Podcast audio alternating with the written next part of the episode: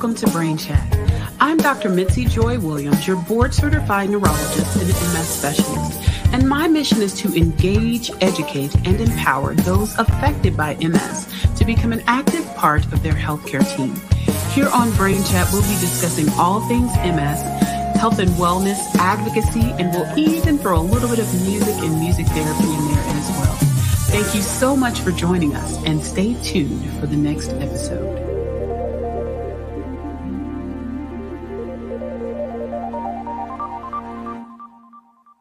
Hello, friends. Happy Monday and welcome to Brain Chat. It's Dr. Mitzi, your board certified neurologist and MS doc.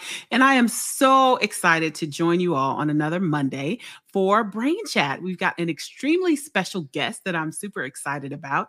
Um, and you guys know how we do at the beginning of the show. Log into the chat. Tell me where you are logging in from, where you are viewing from. I love to know who's watching the show and where you're watching from.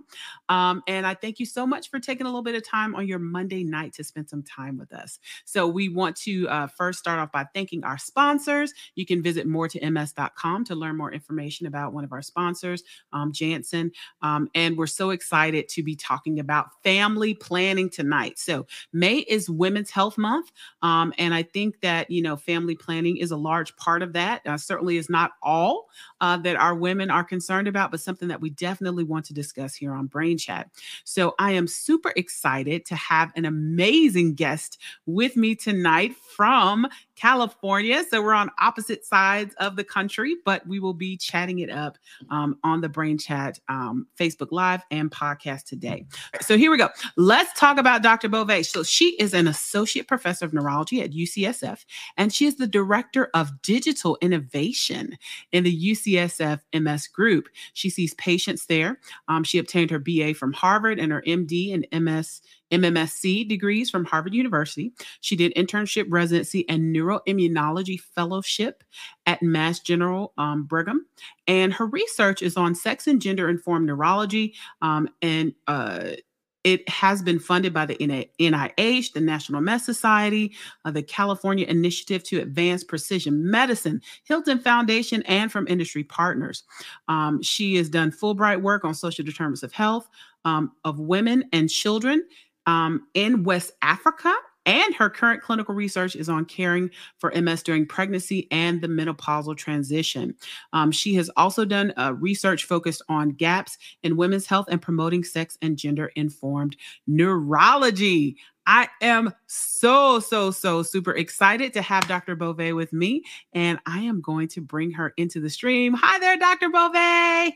Hi, Dr. Williams. How are you? Hi, everybody. Hi, everybody. And we are. Do- I'm doing great here. So, in Georgia, you know, it's a little later than it is in California, but mm-hmm. I understand you've had a long day too. So, mm-hmm. you know, the days can be long even if we're on opposite sides of the country.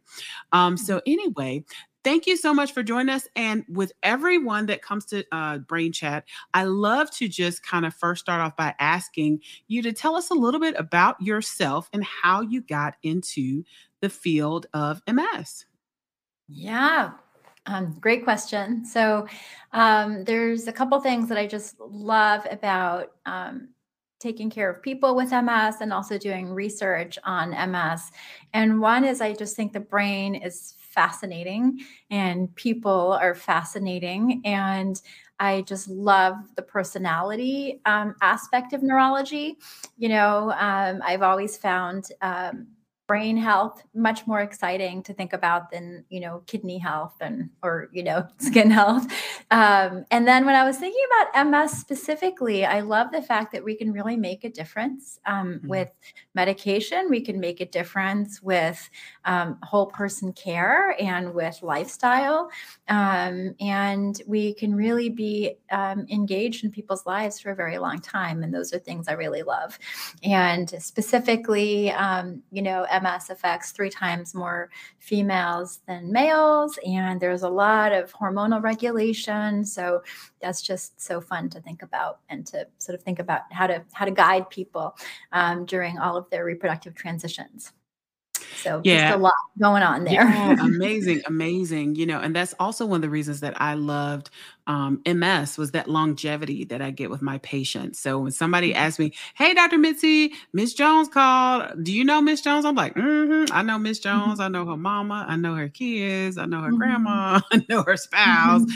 You know." And so I mm-hmm. love that I get that engagement, um, but also that we get to take care of the whole person. You know, because we do spend a lot of time with people, especially very early on in the journey, and when they're in periods of transition. Um, and most of our patients are women, so it also helps that many people feel like they can relate um, to me as a woman, you know, and mm-hmm. maybe tell me some things they might not tell their male doctor sometimes. So, mm-hmm. um, so that part is kind of cool too.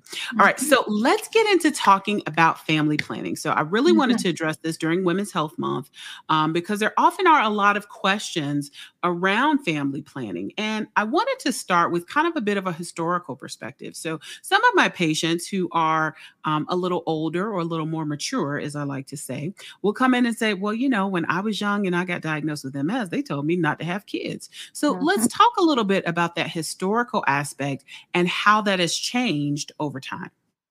Great. And it is fun that it's during Women's Health Month and also the day after Mother's Day. And so yes. just really thinking about how to support the people who want to be mothers and so forth. Mm-hmm. Um, so yeah, that it, it's a great historical um, transition, Dr. Williams, because I think for a long time, truthfully, a lot of the neurologists were men.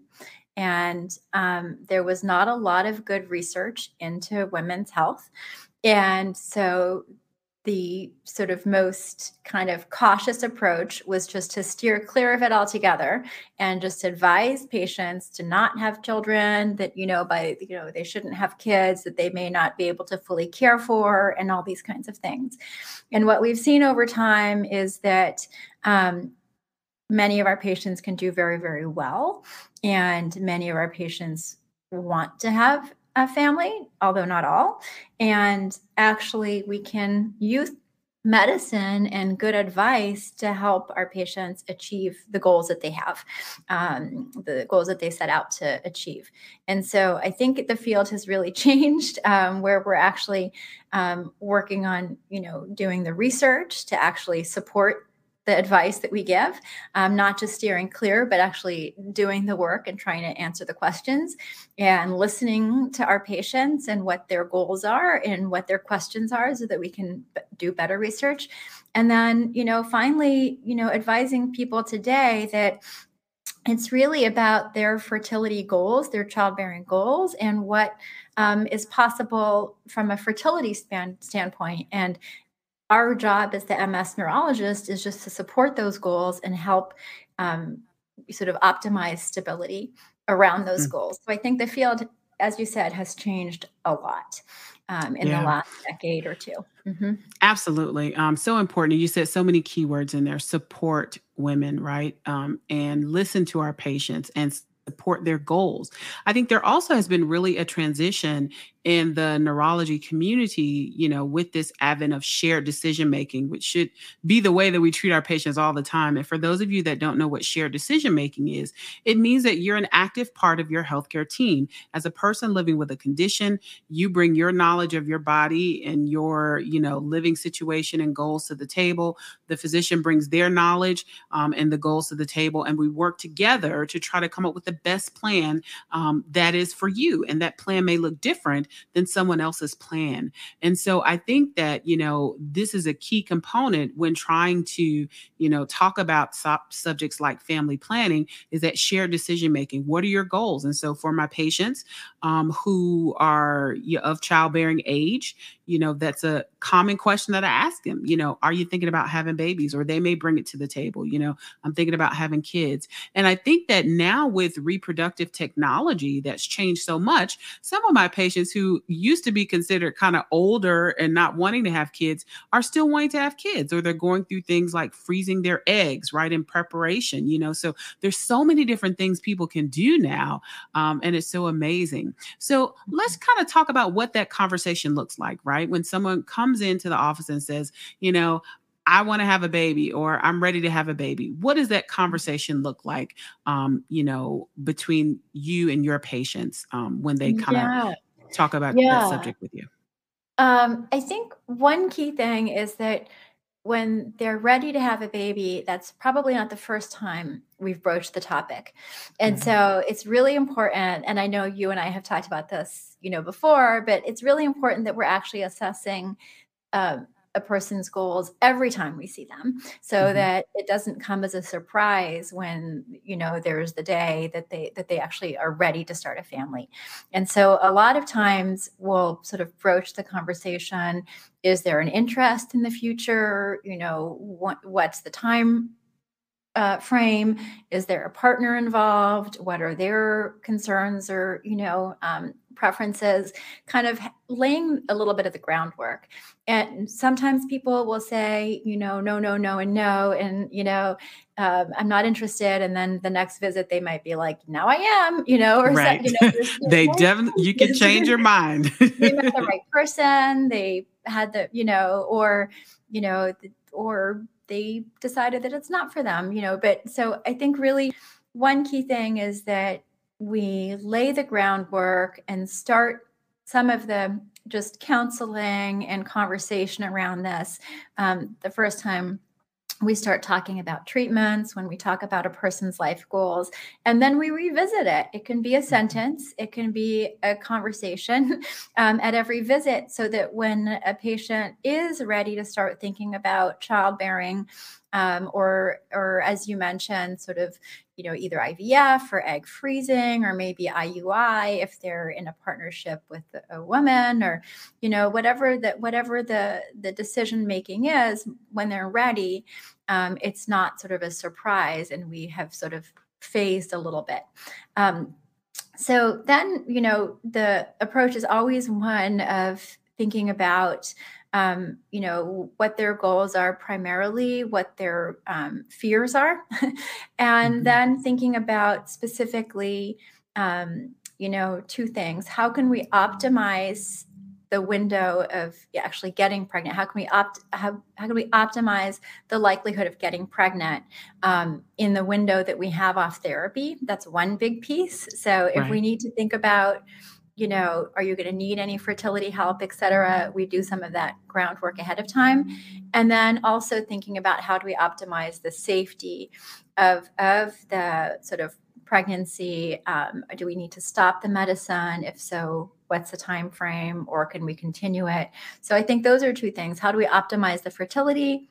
And then what do we do about the medicine as sort of right. the two real kind of shared decision making pieces?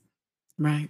And so, you know, it's so you said so much that was important there. And I think that's why one of the things that I think was most important in the title was family planning. So the first thing, you know, I ask people about their interest, but I'm like, listen, if we want to get pregnant, we need to plan. Now, we mm-hmm. can't prevent everything, right? And we know that many pregnancies are unplanned, but certainly with many of our medications, we counsel people, you know, you need to be on birth control. You know, if you're ready to have a baby, let's talk about it from the beginning. Let's try to plan it out to the best of our ability. And then we also have to have these contingency plans because everybody doesn't just come off their birth control and get pregnant the next day. You know, mm-hmm. sometimes it takes a while, you know. So the piece that you said about thinking about fertility, if there are issues there, kind of working those things up ahead of time, you know, so that we can see what we need to do about medications, um, you know, will make a big difference in how someone does. Now, traditionally, when I first started practicing, if somebody said the word pregnancy, we took them off the other medications and we just kind of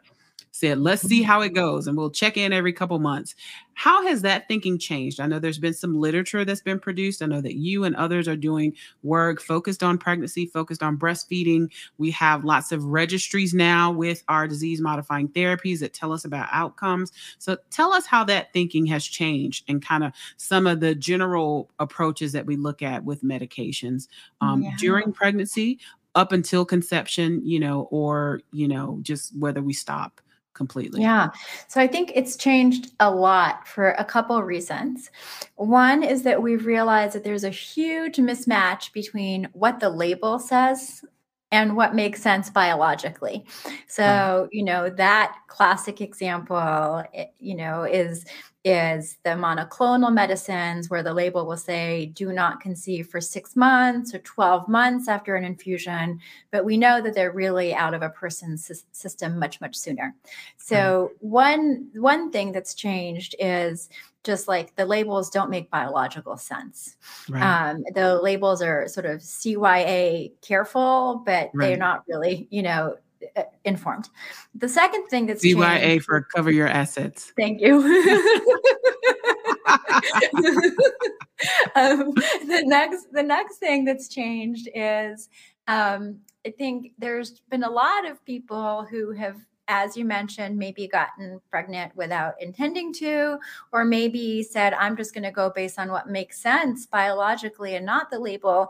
And so there's a lot of what we call real world evidence, where it's just people in the real world doing what they do. And then we study that and figure out, oh, well, maybe the safety isn't so, you know, scary, or whoa, maybe there is a concern. And so we really look at what people do um, after a medication has entered the real world and kind of see what the safety you know uh, uh, profile is there and then the third thing that we've done is when we took people off some medicines we saw that actually they rebounded and so the mm-hmm. specific medicines um, are Gilenya and and the medicines like Gilenya and Tysabri and mm-hmm. we saw that when we took people off the medicine their immune system it was sort of like the cat's away and the mice come out to play the immune mm-hmm. system you took the medicine away and the, and and and the immune system really reactivated and sometimes really dramatically and severely and so we realized that just taking people willy-nilly off their meds is not always the best decision. And so I think mm-hmm. with those three kind of big picture pieces, we've become a lot more thoughtful about what we do. And mm-hmm. so sometimes we're actually, you know, sort of going with a patient's preference to have zero drug on board whatsoever at the time that they conceive. Um, and other times we're thinking, okay, well, maybe this patient really could really relapse if we took them off their medicine or if they were waiting a long time to get pregnant. And so maybe we'll keep them on something for as long as we can. Um, mm-hmm. And so all of those kind of big picture pieces go into the individual decision making. Um, and from an individual decision making standpoint, um, maybe we can keep some of our patients on those first line self injectable therapies like the copaxones, the interferons, up until pregnancy or even through pregnancy. Mm-hmm. Maybe we can keep the patients on the infusion medicines, um, you know, up until pregnancy or sometimes during pregnancy. Mm-hmm. And maybe we still need to be really careful about the oral therapies, is kind of mm-hmm. what we're thinking. Each time we're balancing a patient's risk of MS activation and also their preferences around, you know, what exposure they would tolerate. Yeah. So I think those are the general guidelines, but we can also get specific, you know. Yeah, yeah, we can get into the weeds. Yeah, mm-hmm. um but there you know, again, there's so many things and we keep coming back to that shared decision making, right? So that coming up with that plan that's specific for that person, you know, but I think that one of the key takeaways is that this advent of what we call real world evidence, looking at how medicines perform in the real world, looking at what happens to people in the real world world, um, you know, has really helped us to inform our decisions better when counseling our patients, you know, because obviously you can't do research trials on pregnant women, right? That's not really ethical to take people off or put them on and off their medicine, right? Mm-hmm. Um, but you can see what happens once something is in the real world and then use that information to determine, um, you know, what's the best course of action for that particular person. So, you know, in thinking about just kind of taking a step back, looking generally at pregnancy, I've had a lot of patients that have asked me, you know, Dr. Mitzi, um, do I have a high risk pregnancy because I have MS? How would you answer that question? That's a great question. Um, there's a couple things about the pregnancy piece and a couple things about the MS piece. Mm-hmm. So, the MS piece, um, during pregnancy, in general, MS quiets down. And people will be familiar with a pregnancy effect on different autoimmune diseases. So, mm-hmm. you know, rheumatoid arthritis quiets down, lupus acts up. So we have to be kind of thinking about what does the what does the condition do itself. So during pregnancy, MS kind of quiets down a little bit and then it activates a little bit postpartum. Mm-hmm. So during and what, and what if yeah. you don't mind me asking, why do we think it quiets down during presence, pregnancy? Is it like an immunosuppressive effect, or yeah, do we know? It's a why? great question. Um, the immune system has to change during pregnancy because mm-hmm. the the the body has to tolerate a foreign organism, the fetus. Mm-hmm. mm-hmm. Half of the DNA is from the mom, who's sort of carrying the fetus and half of it is from the other parent. And so or the other you know contributor genetic contributor. And so the the body has to tolerate dna that's foreign. And bec- in order to do that the immune system has to shift. And so mm-hmm. we i think a, a, a, good term is immunotolerant because mm. the immune system has to tolerate um, the fetal dna and to do that, you would see a lot of shifts in different aspects of the immune system. And historically, we said it was a T helper, you know, subsets that change, but it's a lot more complicated than that. Um, but in general, um, the immune system has to adapt. And so sometimes the way that it adapts works in favor of some autoimmune conditions, like mm-hmm. the, the, you know, the, they're like the lucky, you know, kind of tag-alongs in the system. And sometimes it works not in the favor of the immune condition. And so each kind of kind of ratio of the you know pro or the anti-inflammatory pieces is going to affect each different condition and each person somewhat differently um, mm-hmm. but so we do see that immunotolerant state in pregnancy um, in ms mm-hmm. and so we see um, in general, people have fewer relapses. And also, it looks like pregnancy does something good, not just to the risk of relapses, but also symptoms. Patients often say, and I bet they tell you the same thing, that they feel good during their pregnancy. They feel mm-hmm. sometimes they say, I don't, I feel like I don't have MS or, mm-hmm. you know, just a little better. Especially that second trimester, that second yes. trimester, they often yeah. feel great. Yeah. Not to say that there aren't other things, the fatigue or the sleep or the bladder, but you know, that from the MS standpoint, sometimes they feel a little better. And then when the baby is delivered, then the immune system kind of like veer, you know, swings back like a pendulum the other way and sometimes it can overshoot and be kind of extra active. And so that's when you know we worry about the postpartum piece. And so i think you know one one thing is the ms shifts a little bit. Um, and then the second thing is does ms affect the pregnancy in general? We don't mm-hmm. really see that it, in any big way that ms affects a person's ability to get pregnant Right. It may affect their mood or their libido or kind of, you know, their their energy level, which are going to affect, you know, um, sort of downstream whether they're in the situation where they might get pregnant. But it doesn't necessarily affect their hormones in a major way. We don't think. Um, and we don't really see that it affects sort of overall the likely, you know, the the likelihood of a pregnancy going to term or the size of the baby. There may be a few a few um, sort of caveats to that, but mostly MS doesn't seem to affect the outcome of the actual pregnancy in any major way. Um, so you know, people can get pregnant and can have you know a healthy pregnancy, and so in general, if you know if all things are going well, maybe it's not even considered a high risk pregnancy. Mm-hmm we do see that women who have some more advanced MS, maybe they're doing a little worse, they seem to have a higher likelihood of having like an operative delivery, whether it's forceps or cesarean. And we're not sure if that's because they need it or because the doctors are being careful. Mm-hmm. I think that's yeah. the one thing we kind of we don't know a lot about women who have more, you know, advanced disability. But in general, um, if there aren't sort of treatment, you know, if there aren't questions about the MS therapy, sometimes people don't even need to see a high risk OB. At least mm-hmm. that's kind of the general guidance. I don't know if if that's kind of what you tell your patients as well. Yeah, absolutely. Yeah. So, I mean, so I think the key takeaways here, things that I relate to my patients are that, you know, as far as we know, and as far as the research suggests, just the fact that you have MS doesn't necessarily mean you'll have a complicated pregnancy. So we're not talking about medications. Mm-hmm. We're not talking about side effects of medication. We're saying just because you have MS doesn't necessarily mean you're going to have poor outcomes. It should not affect your fertility, um, your mm-hmm. ability to get pregnant, as you said.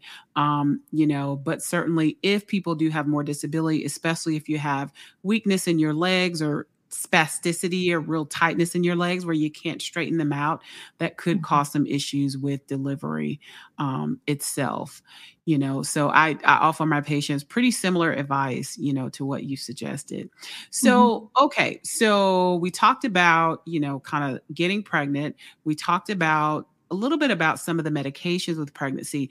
Let's talk a little bit about fertility. So we kind of touched on it a little bit but now you know so when I started practicing, fertility treatments were either extremely expensive, not covered by insurance, or not really an option for many of our patients. So we used to just take them off their medicines, have them try for a little bit. Sometimes we would take a break, go back on medicines. But now we have people who are getting hormones for fertility treatments where they need eggs harvested and things like that, or either they're getting, you know, insemination, things like that. How does that affect, you know, interruption of treatment or, you know, the treatment cycle with MS? Yeah, um, that's a great question. And it's one where we have like hot off the press kind of information that kind of like change things a little bit. So, um, you know, as you well know, you know, for about five studies in a row from different parts of the world suggested that women who are getting like active fertility treatment, so mostly IVF, um, mm-hmm. experienced relapses um, mm. during or after their cycles. And that really was quite concerning. And what we've seen since then in several studies, um, a small one that's published, but some other studies that have been recently presented at conferences and that are kind of trickling through to publication, is that if you take women today and you keep them on their medicine, they do fine. They don't mm. have relapses.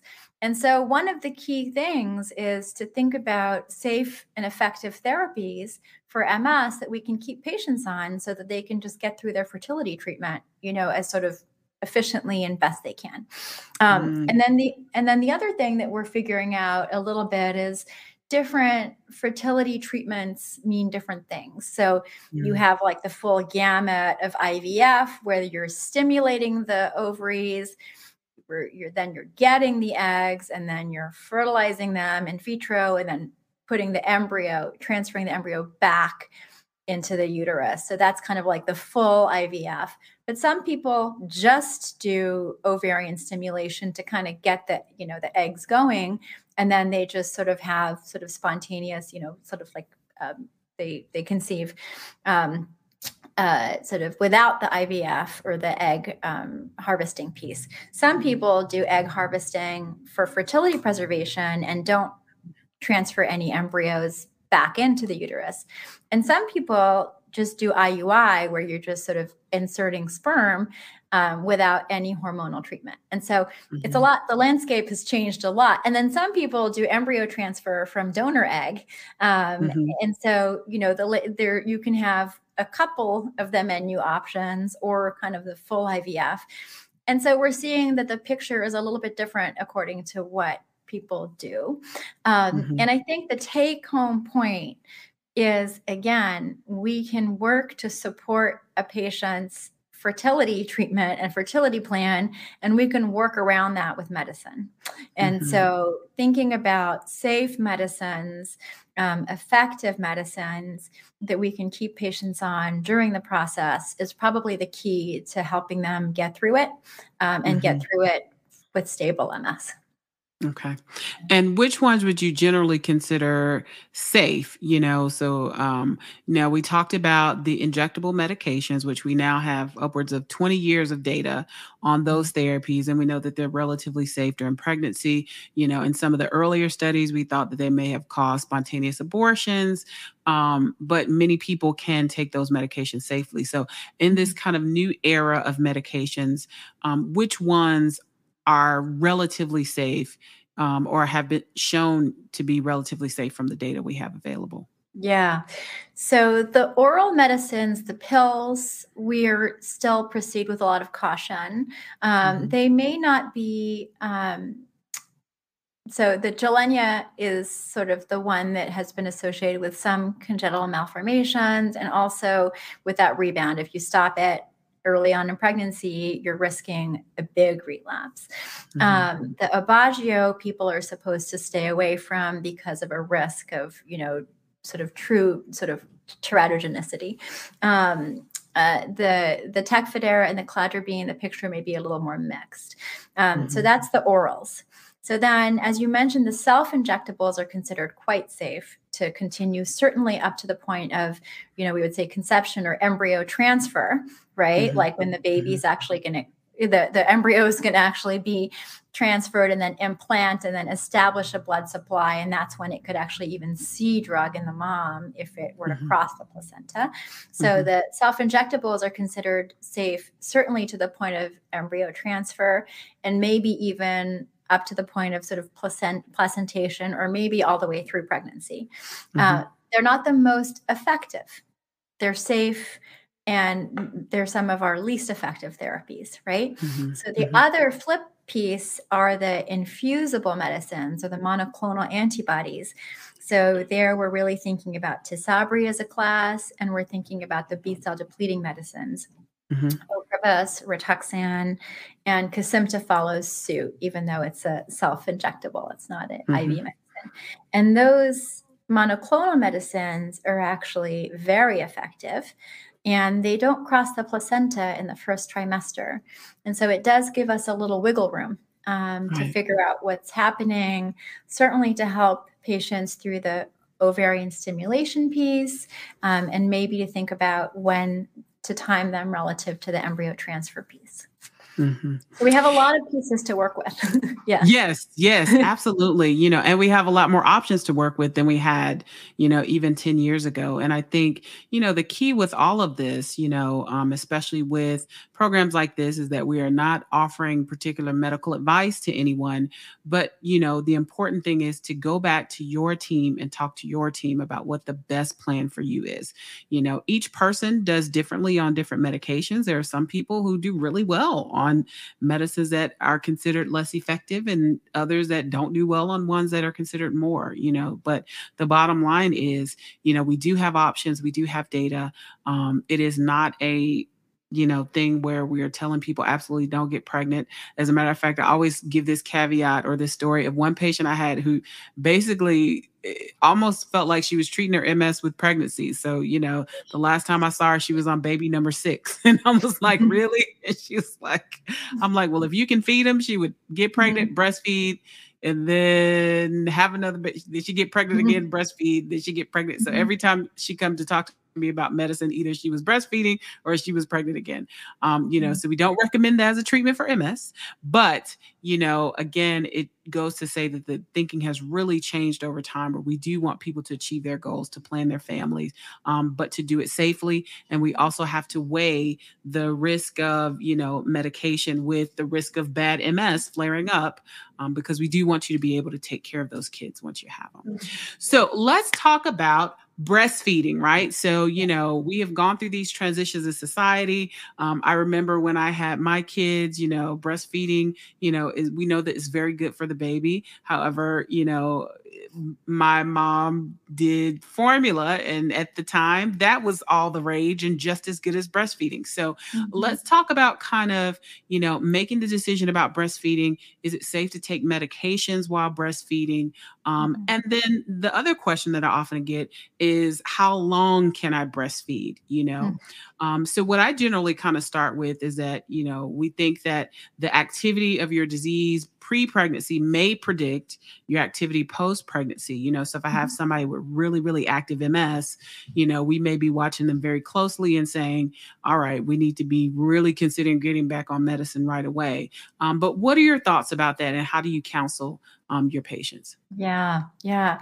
I think um, you know the the first thing is that fed is best right so mm-hmm. we i think that it, it's important that we stay i think people need to hear that if they don't want to breastfeed or if they can't for whatever reason or if they want to and can and it just doesn't work for a particular baby or particular you know parent baby duo that's okay. Like the baby right. just, you know, the baby needs to be fed. And I think that people need to hear that. But let's say there is a plan to breastfeed. Um, mm-hmm. Then what do we know? We know that breastfeeding is good for the mom. Um, it long term, just in, in terms of general health, and it's good for the baby long term in terms of general health. It's also good for the mom specifically with respect to MS.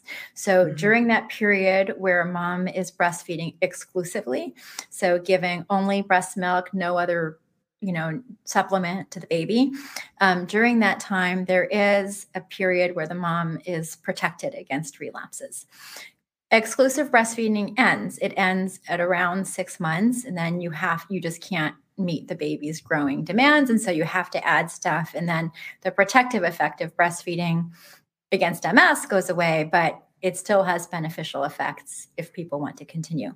So mm-hmm. in all of that, what do we do? If a, if a mom, you know, delivers and has no plan to breastfeed or had a plan but it didn't work out, then we want to get people back on their meds as soon as we can. Mm-hmm. But if they want to breastfeed, then the first thing we have to do is support it and support it like put our care behind it. So if it's difficult, get a lactation expert, right? Mm-hmm. Yeah, you know, what what do you need to do this successfully and really give people the resources because as common as breastfeeding is in sort of humanity and the rest of the animal world, um, it's not easy. And it is not need, easy. It is not easy at all.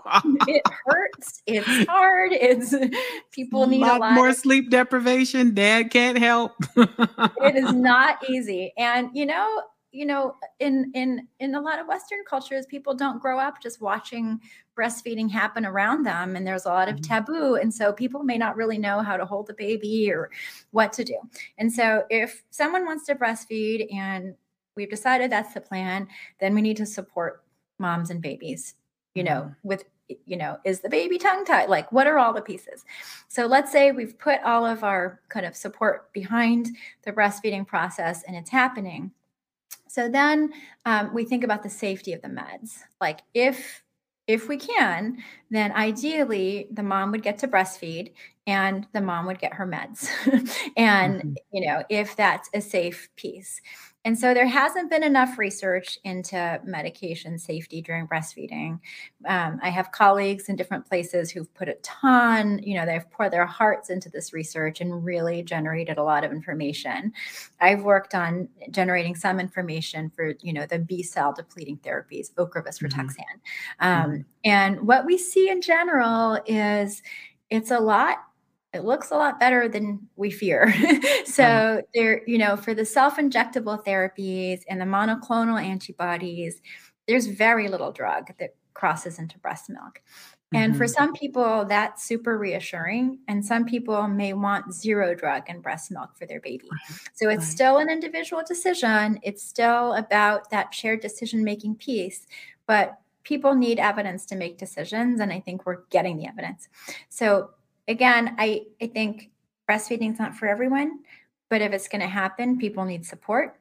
And if they're going for it, then we need to think about the drug safety. And a lot of a lot more medicines than we think are reasonably safe during breastfeeding. And so, you know, there's kind of updates happening all the time. And every few months we have new data to kind of guide mm-hmm. that process. Yeah. Yeah. yeah. That is amazing, you know, and I'm just so grateful, you know, for people really paying attention to this issue. And I think that a lot of it has to do with, you know, um, some change of the composition of neurologists, right? You know, there are lots of women who are, you know, doing this work to, you know, get the breast milk and, you know, to make sure that we're treating people as safely as possible and taking care of their MS. So um, mm-hmm. it, that is very encouraging to hear. So we're coming close to the end. So I would encourage the audience, if you guys have any questions, please feel free to drop them in the chat. Um, but I would like to, you know, kind of as we round up our last thoughts, I always want to empower people, right? Um, so what questions should people be asking their doctors um, about family planning like what are what are the things that you need to know especially when we're talking about let's say going on medications you know for a young woman who wants to have a family let's say not this year but maybe in the next two years or so um, what are mm-hmm. the questions they should be asking when they're going in to be seen mm-hmm. that's that's a, that's so key is people can do some thinking about what their goals might be. Um, and when you bring it up with your doctor, you deserve a doctor who knows you know some of this data so yeah. if you find that your doctor doesn't isn't up on these things then you deserve to get a referral at least for a one-time consult with a doctor who is because this mm-hmm. is a mm-hmm. big decision there's a lot of pieces and you know patients are making decisions for themselves for the for the baby for the family and you deserve to have you know the support and, and, and, information you need to make the decision. Then i think in terms of specific questions in general is there anything about the ms that would make getting pregnant difficult? Um, you know and how to optimize maybe stop smoking vitamin d like you know exercise what are the pieces that that one could do to sort of optimize one's likelihood of getting pregnant and having a, a healthy pregnancy. And then, in terms of specific MS care, um, what is the safety of the medicine during the pregnancy? what are sort of the parameters of when it should be stopped if it should be stopped um, is this a medicine that i should go on at all if i want to get pregnant and if you're if you're thinking about a medicine um, that's going to give you a rebound relapse maybe you don't want to start that in the next year or two. It's not right. worth it. Um, so kind of thinking about those pieces. And then i think the other piece is when you talk about you know whole person care and comprehensive care, um, we forget that people have a lot of rehab needs, you know, mm-hmm. around all of the pregnancy piece, um, pelvic floor physical therapy, strength, mm-hmm. like all those things. So, what do we do to optimize that function before the pregnancy? And then what do we do to optimize that function after the pregnancy? Yeah. Um, so, I think thinking about that proactively is really helpful. And, and then finally, mood is so important. It affects, yeah. you know, relationships. It affects perception of a pregnancy. It affects the postpartum course. And so, just thinking about how can we really have a person feeling as well as they can and as informed as they can going into this process will really affect things long term. Yeah, I love that. So, um, the, what I'm hearing is number one, you know, patients need to think about what their goals are, right? So, you know, before you go into the doctor, it's okay to sit down with your partner, or if you're, um, you know, um, thinking about just being a single parent, thinking about what your goals are ahead of time, right? So when you get to the office, that's not necessarily the time to plan out your life, right? So think about these things ahead of time and make sure that your doctor is knowledgeable. And if they're not, it's okay to seek a second opinion. It doesn't mean that you don't like your neurologist, doesn't mean that your neurologist isn't great. Um, but there are some people that may have extra expertise, you know, to at least give you another opinion. And I often have people that will come to me for a second opinion about something like family planning or counseling about specific issues. And then, you know, I may say the same thing that their other neurologist said, and they go back to their other neurologist, you know, which mm-hmm. is fine. But it's okay to seek out that second opinion and get that additional information. And then, you know, making sure that you, you know, are knowledgeable, come up to that decision making process with your doctor. And then the other thing that I hear you saying, which is really great and also is in line with this kind of taking care of people across the continuum of care, is making sure that we optimize your function before you get pregnant mm-hmm. and then also optimize your function afterwards. So, you know, we want you in the best shape possible, mood wise, physical wise, before you have the baby. Um, and the, but once you have the baby, we don't throw you in the we don't throw you out with the bathwater, right? Mm-hmm. we want to make sure that you're doing okay after you have the baby so that you can take care of the baby. Um, and I think that those are key things because we want people to always leave with some type of knowledge or something that they can do or that they can talk to their family members about or their care partners um, about you know and so um, this has been amazing this has been an amazing conversation um, and we probably need to do a part two at some point but um, you know i want to thank you so much for your time thank you so much for all the amazing work that you do and do you have any parting thoughts for the brain chat audience um, well, thanks so much for having me today. It has been amazing chatting with you. And I think, you know, our job as neurologists is really to support the audience and achieving their goals as as much as as we can. And so i think you know you should uh, go forth feeling like there's you know a community of uh, neurological care and research behind you and you know working to working to support your goals. Yeah. Yeah. Amazing. Well thank you all so much for spending this monday evening with us um, here on Brain Chat, and we'll see you again in two weeks on Monday night for our next episode. Have an amazing evening, everyone.